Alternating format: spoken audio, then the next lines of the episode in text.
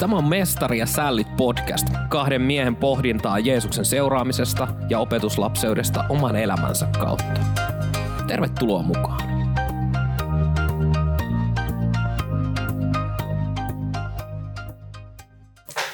Se on moro Eetu. No moro Kaitsu. Joulu on vietelty ja vuosi on vaihtunut. Se on ihan totta. Meni kyllä joulu ja uusi vuosi, niin tota, se meni ihan tosi lahjakkaasti. Meillä oli influenssa ja oltiin niinku kaksi ja puoli viikkoa aivan niinku vuoteen omana 40 ja puoli kuumetta koko perheellä viikon verran ja toinen viikko sitten kolmen kahdeksan päälle, niin se meni siinä niin kuin sohvalla maatessa. No se on ihan hyvä loma viettää makuasennossa, mutta ehkä mielellä olisi terve ja makuasennossa. Se on ihan totta. Siis ei, ei tullut, ei, ei keretty syödä jouluruokia, ei se keretty syömään joulukonvehteja, niitä on nyt muuten paljon, näin ikään. Mutta joo, siinä se meni. Mites uusi vuosi ja uudet kujeet, ootko laittanut paljon uuden vuoden lupauksia plakkariin? Itse asiassa en yhtään. Et yhtään. Eikö sä ole semmoinen uuden vuoden lupaustyyppi? Kyllä mä aikaisemmin ollut, että on, on tehnyt lupauksia, mutta sitten monesti niin käy, niin lupaukset pettää. Että mä oon ehkä enemmän tehnyt tämmöisiä uuden vuoden päätöksiä. Päätöksiä? No pitääkö päätökset paremmin kuin lupaukset? No ainakin nämä pari edellisten vuoden päätökset on pitänyt suhteellisen hyvin. Meillä on kaksi vuotta sitten mä tein niin päätöksen, että mä luen joka viikko yhden kirjan.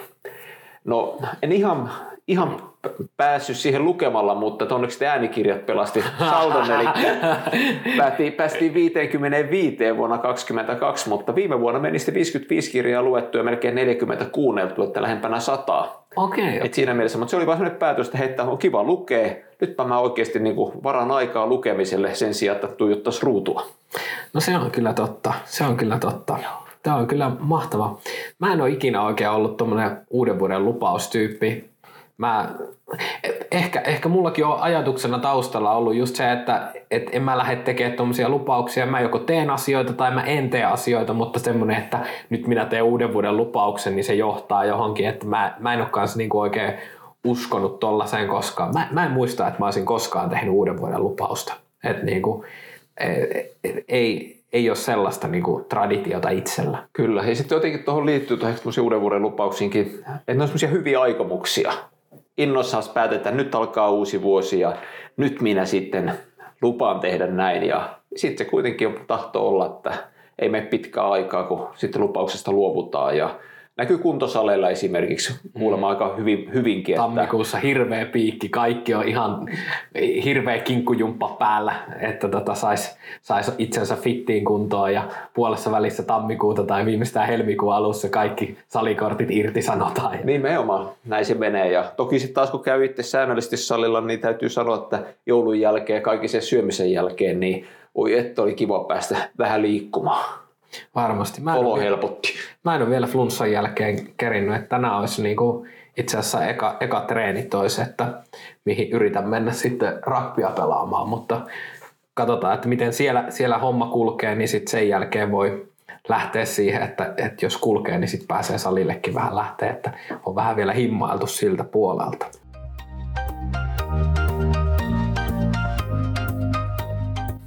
Tuossa kun jouluaikana makailin kipeänä siinä sohvalla ja kahtelin telkkariin, niin siinä oli tämmöinen uuden vuoden sarja pyöriä. Siinä oli sitten kaksi naista, jotka, jotka sitten oli pihalla tupakalla uuden vuoden aattona ja raketit räisky ja vuosi vaihtui ja tekivät lupausta siinä hienosti ja siinäkin sitten totesivat, että kyllä, että nyt me lopetetaan tupakointi, että, että se, on, se on siinä, että nyt aloitetaan terveelliset elämäntavat ja nyt lähdetään niin kuin eteenpäin tästä. Ja siinä ne katto 25 sekuntia raketteja ja sitten se oli se, että ei, ei, että ei pysty ja uutta tupakkaa huulee ja sitten sanoi, että joo, että no taas se meni, että ei se oikein onnistu nämä uuden vuoden lupaukset, että jotenkin tosi kuvaavaa, että tehdään hirveällä innolla niitä lupauksia ja sitten niiden lupausten niin kuin intensiteetti tai se tahtotila on kuitenkin aivan niin kuin jotenkin nollassa. Tuo on hyvin tuttua itsellekin, että monesti aina päättää, että ensi viikolla valotan terveellisimmät elämäntavat, että ei enää jäätelöä, ei enää karkkeja. Ja sitten kun tietää, että siihen ensi viikon maanantaihin on vielä muutama päivä aikaa, niin sitten sitä loppuviikosta otetaan kaikki irti. Syödään niin paljon sitä jäätelöä, syödään sitä karkkia, kun tietää, että kohta sitä ei enää saa. Ja sitten kun maanantai tulee, niin ryhdikkästi, yes, maanantai, tästä se lähtee. Ja iltapäivällä kello 14 kuuluu rapsaudus kraps, kun avaa jäätelöpaketin. Ja sitten Tunnistan tuon tunteen. Sitten voi miettiä, että no jos ensi maanantaina sitten Niin me ollaan. Ja sitten taas vetää viikon niin ihan innolla siihen, että kohta ei taas saa. Joo, lopputulos silleen, että mä olen nyt kolme viikkoa vetänyt kaksin käsin jäätelöä ja karkkia. Näin se tahtoo olla, joo. joo. No joo, mutta tuossa tota, niinku jotenkin itse niin kuin havaitsen sellaisen niin kuin ajatuksen, että meille tulee tavallaan tämmöisiä sekvenssejä, tämmöisiä jaksoja. Me lähdetään tekemään jotain hirveällä innolla. Se joulun jälkeen, uuden vuoden jälkeen lähdetään kuntosalille, lähdetään kuntoilemaan, otetaan joku kahdeksan viikon 12 viikon treenijuttu, mitä lähdetään tekemään otsa hiessä ja jotenkin ehkä vielä silleen niin kuin ylitse, että sit niin kuin mä en syö mitään, mä vaan syön tosi vähän ja laihuta ja mä teen hirveästi urheilemassa ja muuta. Ja sitten ehkä jaksaa sen kahdeksan viikkoa painaa ja sitten lopettaa, että huh, huh kylläpä selvisin. Ja sitten palataan niihin vanhoihin elämäntapoihin takas ja sitten paino nouseekin ehkä enemmän kuin mitä olet saanut laihutettua tai, tai sitten se kuntoilu jää taas niin kuin vielä pidemmäksi aikaa kuin mitä tekee.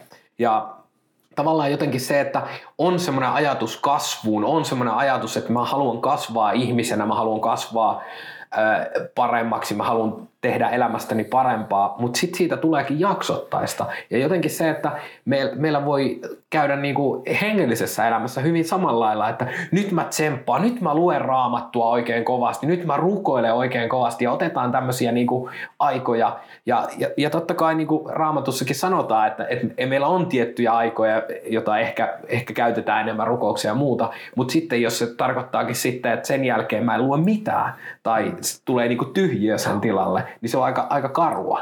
Joo, ja nimenomaan etenkin nuorempana uskovana teki just tällaisiakin uuden vuoden lupauksia, että nyt kun vuosi vaihtuu, niin nyt mä niin rupean lukemaan raamattua ihan himona, että vähintään kymmenen lukua päivässä ja tunnin rukoilee ja polvirukouksessa. No joo, jopa näinkin, mutta sitten siinä mennään ehkä viikko. Sitten se vaan se kuorma on niin iso, että sitten kun elämä tulee taas vastaan, niin huomaa, että ei vaan löydy sitä aikaa. Et siinä mielessä mun mielestä justiin paljon parempi se, että rakentaa elämänsä sille, että mä luen joka päivä tietyn määrän raamattua pienemmissä pätkissä. Hmm. Meillä on nettipullolla hyviä lukusuunnitelmia, missä se on luku tai kaksi, hmm. minkä kanssa sä luet niin sitä raamattua säännöllisesti. Kyllä. Ja rakentaa nimenomaan se, että käy vaikka kerran viikossa siellä kuntosalilla, kun saa sen tehtyä, että menee sen kerran viikossa. Kyllä. Kun se, että neljä kertaa viikossa yrittää käydä kuntosalilla ja sen jälkeen jotain body body pamppi pamppia vielä siihen kauheasti lisäksi ja muuta, niin, niin se, se, että sitten on niin tavallaan uupunut. Ja sitten myöskin mietin tota, että on helppo tehdä niitä lupauksia lomalla, vapailla, kun sitä aikaa on. Ja sitten yhtäkkiä, kun se arki tulee, niin sitten sitä aikaa ei olekaan, niin sitten se tavallaan romuttuu täydellisesti se sun ajatus. Ja, ja tehdään niin kuin, mä muistan joku, joku tota, se oli itse asiassa varmaan Watsonin Paul tai mikä se toinen on? David. David Watsonin tota, podcastissa, missä niinku sanottiin, että tehdään Texasin kokoisia lupauksia. Ja sitten niinku yritetään ja painetaan ja sitten niinku tavallaan kun se huomaakaan, että ei pysty siihen, niin sitten luovutaan kokonaan. Kun se, että voisi tehdä pienempiä lupauksia, joita pystyy suorittaa ja saada vaikka jopa onnistumisen kokemuksia siitä, että hei, että mä pystynkin tähän.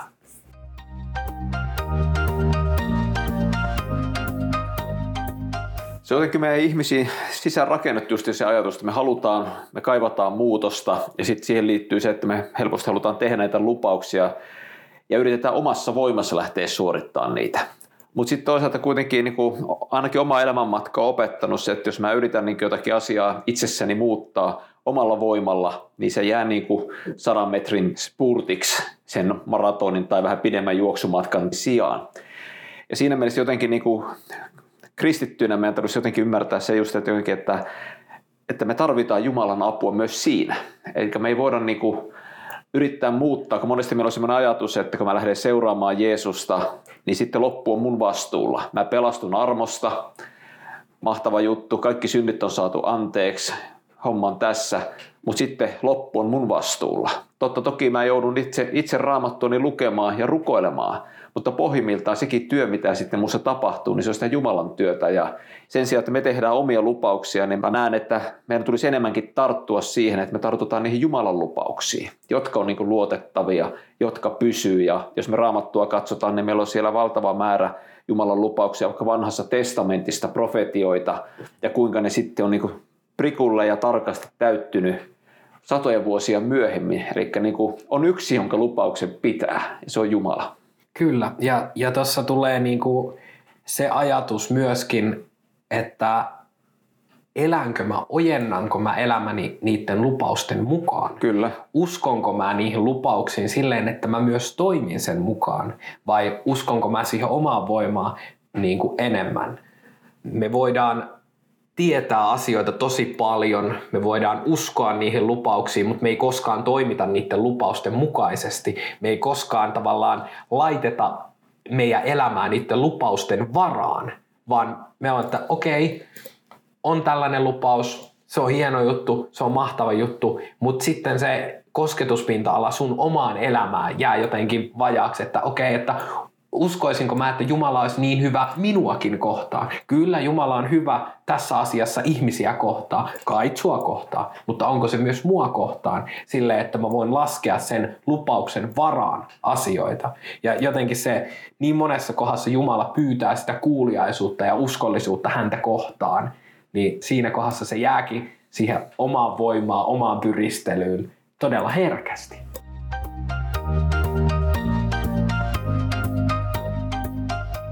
Ja meillä on raamattu täynnä lupauksia, mihin me voidaan tarttua. Ja ehkä kuitenkin se ensimmäinen ja tärkein lupaus on siinä se, että Jumala on luvannut pelastaa jokaisen, joka uskossa turvaa Jeesukseen synti anteeksi antajana.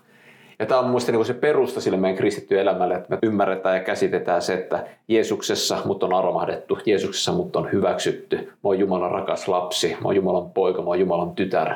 Ja sit siitä asemasta käsin siitä vapaudesta käsin alan elää sitten ja nojautua niihin lupauksiin. Ja se on semmoinen elämän mittainen matka, että välillä sitä horjuu, välillä sitä itsekin huomaa edelleen vuosikymmenten vaellusten jälkeen, että kuinka sitä niin herkästi niin kuin haluaa ottaa asiat omiin käsiinsä ja yrittää omassa voimassa. Ja sitten muutama epäonnistuneen yrityksen jälkeen, että okei Jumala, ymmärsin.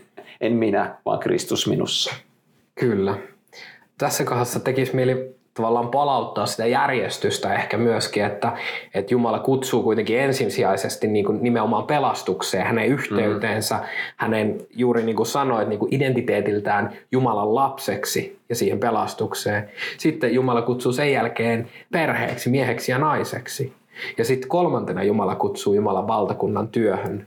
Ja, ja sitten niin kuin, tavallaan, että mitä se on toisille se voi olla hengellistä työtä, toisille se voi olla Kristuksen todistajana olemista siellä työpaikalla, toisille se on seurakunnassa palvelemista tai oikeastaan kaikille meille se tulisi olla seurakunnassa palvelemista jollain tavalla, mitä se sitten onkin.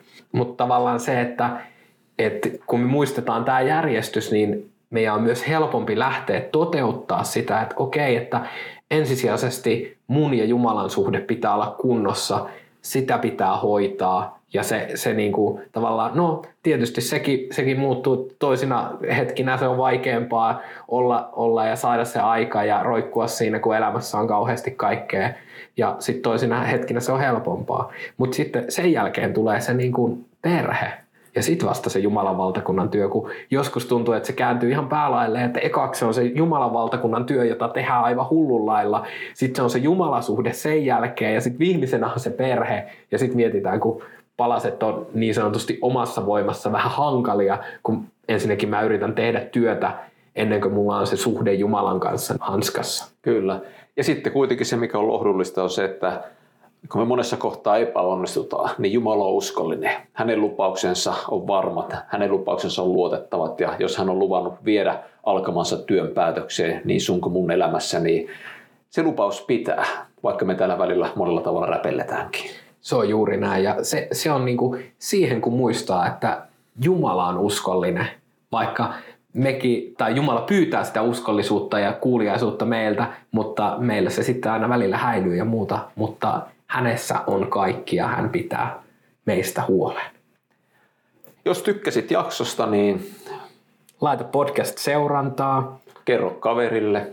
ja kato vaikka IG-tiliä vähän, että mitä tapahtuu ja näikään.